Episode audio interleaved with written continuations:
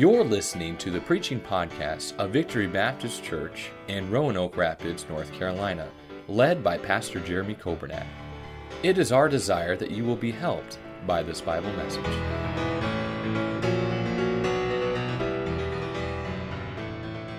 Uh, what memories we are making, and what a precious time this is. We'll look back uh, years to come and we'll say, Remember that in 2020 when we had the drive in services, and remember how God blessed us and how God uh, provided for us and God got us through. And I'm so thankful that we can have this time uh, together, and I'm thankful for what the Lord is doing. John 14 is a, a very powerful passage of Scripture, but I want to lay a little bit of groundwork, and I want to remind you of the setting. In John 13, right before this passage, Jesus has identified Judas as the one who would betray him. This is the Last Supper. This is right before Jesus goes to the Garden of Gethsemane, and this is before uh, Jesus goes to uh, uh, Pilate's hall, and before Jesus goes to the cross. And this was a very difficult time. This was a very tumultuous time.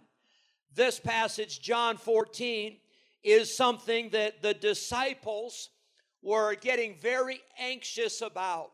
They were getting very nervous about this. They were very, uh, very burdened, very, very troubled about all that was going on and all that Jesus was telling them. We see in John 14, verse number one, here's what Jesus says to his disciples about how they were feeling at the time. He says in verse 1, John 14, let not your heart be troubled. That's a powerful statement right there. And you're going to hear me make that statement many times in this message because I want you to take that truth home with you today. If you're already at home, I want you to live with this truth today and tomorrow and the next day and this week and next week and this month and next month. Let not your heart be troubled. This is not a motivational speech. This is not a, a speech on how to be a better you. This is the word of Jesus Christ to his disciples. It's the message that I bring you today where Jesus says, Let not your heart be troubled. Ye believe in God, believe also in me. In my Father's house are many mansions. If it were not so, I would have told you. I go to prepare a place for you. And if I go and prepare a place for you, Jesus said, I will come again. Hallelujah for that. And receive you unto myself, that where I am, there ye may be also. And whither I go, ye know, and the way ye know. Thomas saith unto him, Lord, we know not whither thou goest. And how can we know the way? Jesus saith unto him, I am the way, the truth, and the life. No man cometh unto the Father but by me. This is a passage of Scripture that already in 2020, I've used this passage several times at funerals. As a matter of fact, I used it at a funeral, and it was around the time of the coronavirus uh, uh, really uh, uh just kind of ramping up and us hearing so much about it. And I remember after that funeral service, I remember just thinking about this passage. Not for a funeral, not for a tragedy, but I began to just think about it for my life and for my family and for our church family. And God has used this passage so much over these last few months to help me, and I hope it'll be a blessing to you. I'd like to speak this morning very simply on that first verse let not your heart be troubled. God, I pray you'd speak to us. I pray that you'd help us not to miss these truths. Help me as I share my heart and help me as I share with these dear folks what you have uh, helped me with and how you've encouraged me. And Lord, how the Word of God has been such a, a challenge and an encouragement in my own life. I pray that you'd help us to heed and help us to listen and help us to obey and help us to follow and put into practice the Word of God in our lives. In Jesus' name we pray. Amen. I'd like to, number one, draw your attention to that word trouble. That word troubled, that represents your feelings. That represents our emotions. And can I tell you today that emotions are very, real. Feelings are very real. Just because your emotions might be different than someone else's, that doesn't mean that that person is not dealing with very strong, very deep emotions. Emotions, feelings are very real. The word troubled in the Bible, it means to be agitated. It means to have an inward commotion. You maybe can uh, have a smile on the outside and you can maybe have the right words to say, but on the inside, there's commotion. On the inside, there's trouble. The word troubled means to take away the calmness of the mind, it means to be restless. This word is used in Matthew 24 as Jesus described what it would be like during the end times, during the tribulation. And I want to remind you, and you'll see all kinds of stuff online, and you'll hear all kinds of things from uh, preachers, but we're not in the tribulation uh, we are not in the tribulation. You say, How do you know we're not in the tribulation? I know because I'm still here. The Bible says that Jesus is coming back to take us to heaven before the tribulation begins. I'm not saying we don't live in difficult times, we do. I'm not saying that things aren't hard, they are. But I'm saying this we're not in the tribulation yet because the next event that will take place on God's prophetic calendar is the rapture of the church. And so when Jesus told his disciples, he said in Matthew 24, all these things will happen. You'll hear of wars and rumors of war and earthquakes and pestilence, and you'll hear of all these troubles. But he said, Be not ye troubled in your heart. That's interesting because the Bible does not say that we will not have trouble. Quite the opposite. The Bible tells us that we will have trouble. We will have burdens. We will have hardships. We will have difficulty. However, Jesus commands us to not allow our hearts to be troubled. You see, there may be troubles in your life, but God commands us not to let our heart become troubled. That word let in verse number one, it indicates that something is within your control it is within your power. The word let means to permit or to allow. I'll give you, for instance, there may be trouble in our city, there may be trouble in our county, there may be trouble in your neighborhood, but that does not mean you have to let that trouble into your home. You control who comes in and out of your home. You control what comes in and out of your home. And the same thing is true about your heart. The same thing is true about your life. You and I have control on what we allow to come into our heart. The heart is the seat of the emotions. The heart is the control center uh, of your body. It is your mind. It is your being. Uh, many times when I say the heart, I sometimes I refer to uh, the heart that pumps the blood. But when the Bible is referring to our heart, it is our mind, it is our soul, it is our being, it is how we think, it is how we operate. The book of Proverbs reminds us that we are to keep, we are to guard our hearts with all diligence. When it comes to guarding your heart, you ought to be more concerned with guarding you, your heart than you are with guarding your home. And by the way, I think you ought to be concerned with guarding your home. I think you ought to be concerned with guarding your physical safety. But can I tell you, even more so, we ought to guard our hearts with all diligence. Now, John 14, 1, it says, Let not your heart be troubled. Don't allow your heart to be agitated. Don't allow your heart to be worried. Don't allow that to happen. I want to remind you today that God never gives us a command that He does not give us the ability or the power to obey. God doesn't give impossible tasks. Now, your boss at work may give impossible tasks. Uh, children, your parents at home, you might sometimes think they're giving you an impossible task, like clean your room in the next five minutes. Well, it took you three days to destroy it, so you're probably not going to get it clean in five minutes. We've got a witness over here. But God never gives you something to do, a command that it is not possible to obey. Let not your heart be troubled.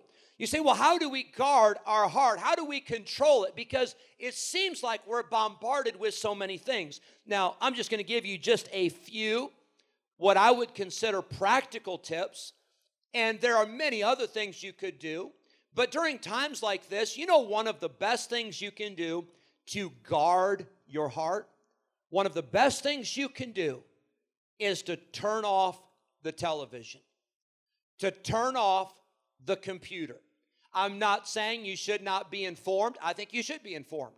But here's what I'm saying if you allow the news, and if I allow the news to control my feelings, I will be depressed, and so will you.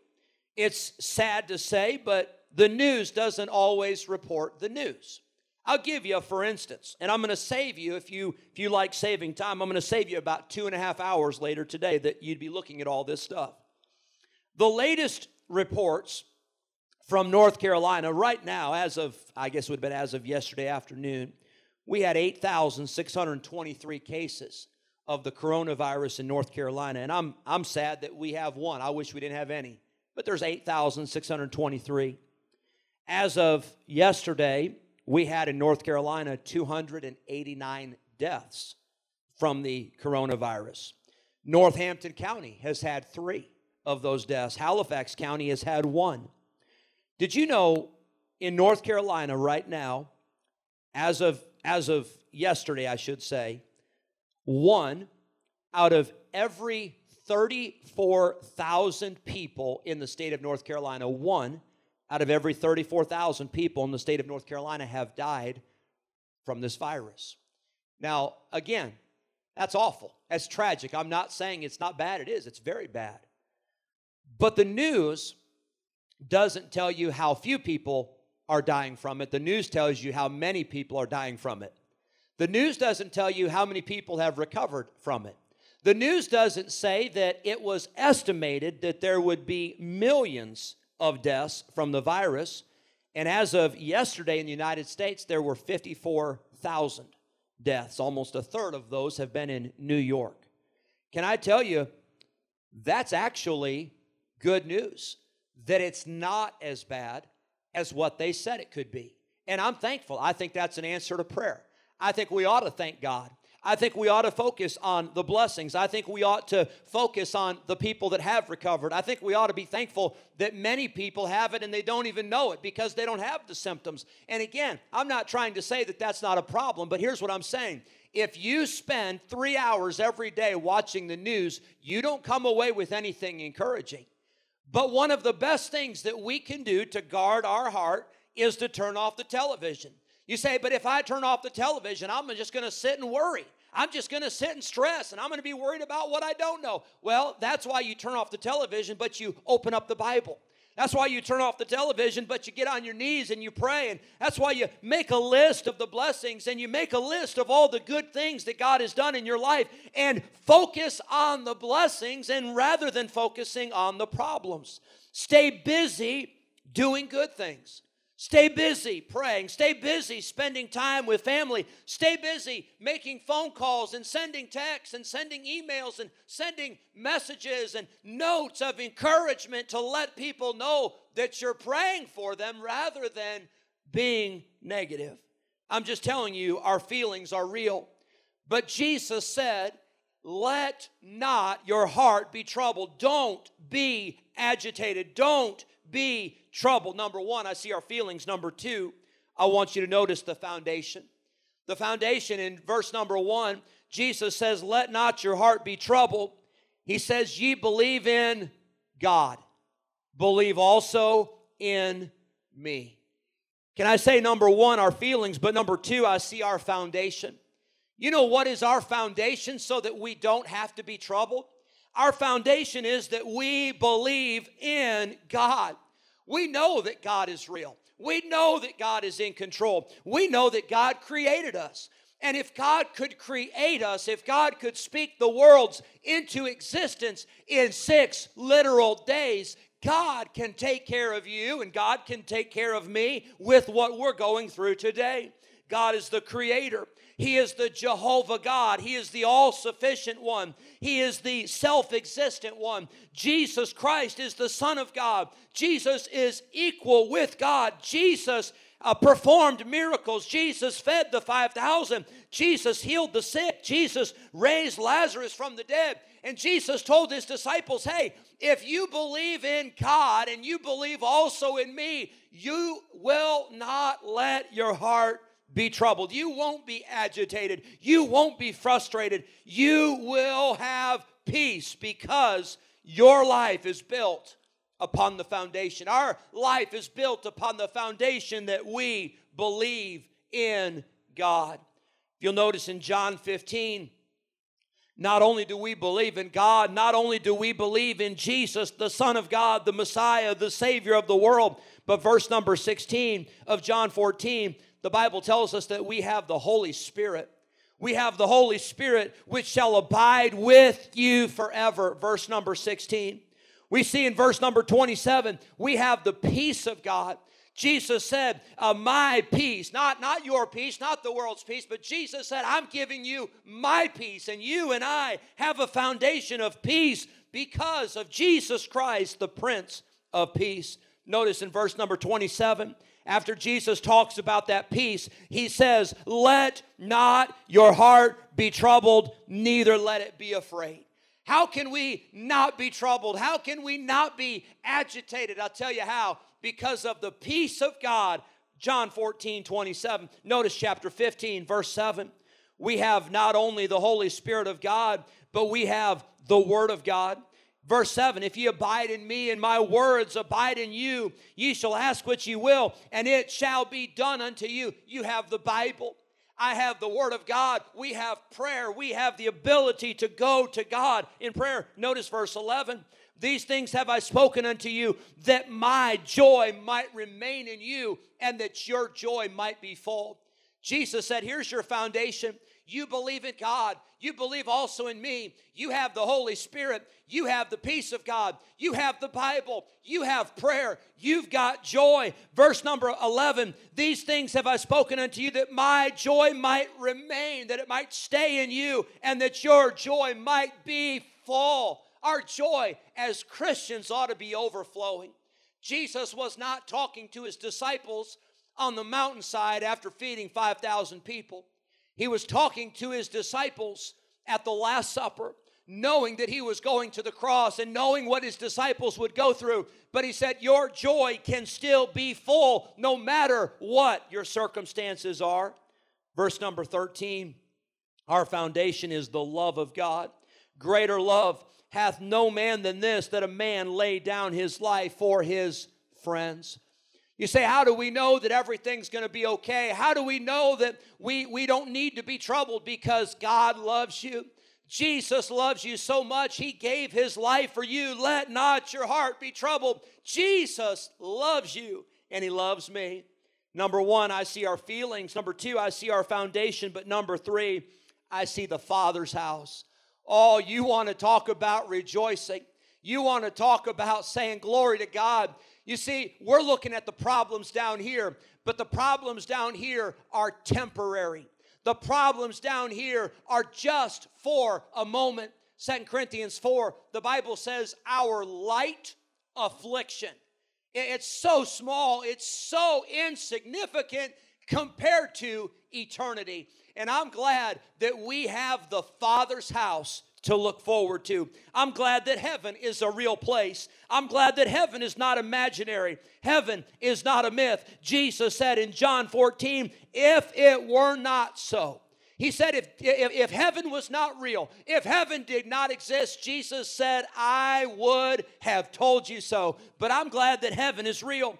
Jesus could speak with authority because he'd been there. Jesus could speak with authority because it was his father's house and he had rightful ownership. And you and I, as God's children, we have an inheritance in Christ. We have a home in heaven. We have a heavenly home. Our citizenship is not on this earth, our citizenship is in heaven.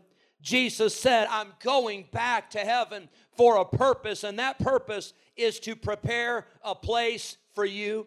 I want to say to Victory Baptist Church this morning, uh, in the parking lot of uh, 2360 Bowling Road. I want to say to folks that are listening at home and folks that are uh, watching and folks that are listening on the radio, I've got good news for you. Let not your heart be troubled. This world is not your home. We're not staying here forever. We're not going to have to endure this very long because our home is in heaven. I'll say this if you've ever been on a trip and you're on a trip and you did not make proper arrangements for your trip and you've got to stop at a motel and boy now you don't have to do this as much because you can do so much online but i remember back in the days where you were calling ahead do you have a room and it's you know the middle of the summer and it's a friday night or whatever and saturday night and everything's booked up and they're like no we don't have any rooms and you call the next place, no, we don't have any rooms. Then you start stopping at hotels. No, sorry, we're all full. We don't have any rooms. And finally, you find a place and you think this is not going to be good. You just, you know from the lobby, you know from the parking lot, the room is not going to be good. But you need somewhere to sleep, and you think, well, it's better than sleeping in my car. And uh, sometimes it's not better than sleeping in your car. You've probably been better in your car, but but you go into that motel room and you think this place is trash. This place smells. This place is dirty. And you're thinking, oh, but it's so late, and what are we going to do? And you might stay somewhere for a night, and you might put up with some stuff for a night, but can I tell you, it's only temporary because you know that's not your destination. That's not your home. That's not where you're going to end up. I want to say, child of God, we may go through some difficulties, but it's only temporary. It's only for a moment. It's not going to last forever because our home is in heaven, the Father's house. I'm so thankful for heaven. I'm so thankful that the problems we face down here are only temporary. Number four, I want you to notice the future. You say, well, Pastor, isn't the Father's house the future? Well, yes, it is. But how are we going to get to heaven? Uh, how do we go from this life to our heavenly home? Well, the Bible tells us there's two ways. Number one, and I'm hoping for this way, number one is the rapture. When the trump of God will sound and the dead in Christ will rise first and we'll be caught up together with them in the clouds to meet the Lord in the air. That is our future. Our future is that Jesus is coming back. Our future is the second coming. Our future is that we may not grow old. We may not get sick. We may not say goodbye by way of death. We may say goodbye by way of the rapture. Jesus said in John 14, I will come again. And when Jesus says he's coming back, you can count on it. He's coming back. I want to ask you this morning are you prepared for your future? Are you prepared for Jesus to come back? When Jesus comes back, it'll be too late then to try to make arrangements. It'll be too late then to try to get saved because when Jesus comes back, will you, will I be ready? Have you trusted Christ as your Savior? Do you know that Jesus Christ is the Savior of your life? Are you prepared for His coming? Are you prepared for death? James 4:14 the Bible says whereas what is your life it is even as a vapor that appeareth for a little time and then vanisheth away. Hebrews 9 27, so it is appointed unto men once to die, and after this, the judgment. That sounds scary and that sounds uh, very sobering to think that we're going to die and we're going to stand before the judgment of God. But the very next verse, Hebrews 9 28, it reminds us that Christ was once offered for sins that we could be saved, that we could have eternal life, and your future and my future can be settled, and our future can be secure because of the price that Jesus paid on the cross. That leads me to number five. Lastly, our faith. Go back with me, if you would, to John 14, verse 6. Here's our assurance. Here's how we can know. Here's how we can have uh, the, the, the promise that heaven is our home. John 14, 6, Jesus said, I am the way, the truth, and the life. No man cometh unto the Father but by me. Jesus did not say he was a way, he did not say he was an option. He didn't say that he was working on it. He didn't say he was going to try to get it all figured out and get it all sorted out so maybe you and I could go to heaven. Jesus said, I am the way. He's the only way. He's the only truth. He's the only life. And in case that does not make enough sense to you, in case that's not clear enough, Jesus goes on to say, No man, nobody can get to the Father except by me. Jesus is the only way. He is the one whereby you and I can get to heaven, whereby we can have eternal life. I want to ask you this morning have you put your faith and trust in Jesus? Have you trusted Him for salvation? Have you trusted Him with your soul? Your heart will be troubled, and your heart should be troubled if you have never trusted Jesus Christ as your Savior.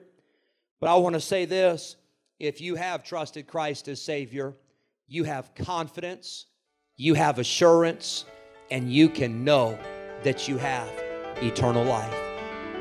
Thank you for listening to the preaching podcast of Victory Baptist Church in Roanoke Rapids, North Carolina, led by Pastor Jeremy Coburnack. For more information about our ministry, please visit our website at vbcrr.org.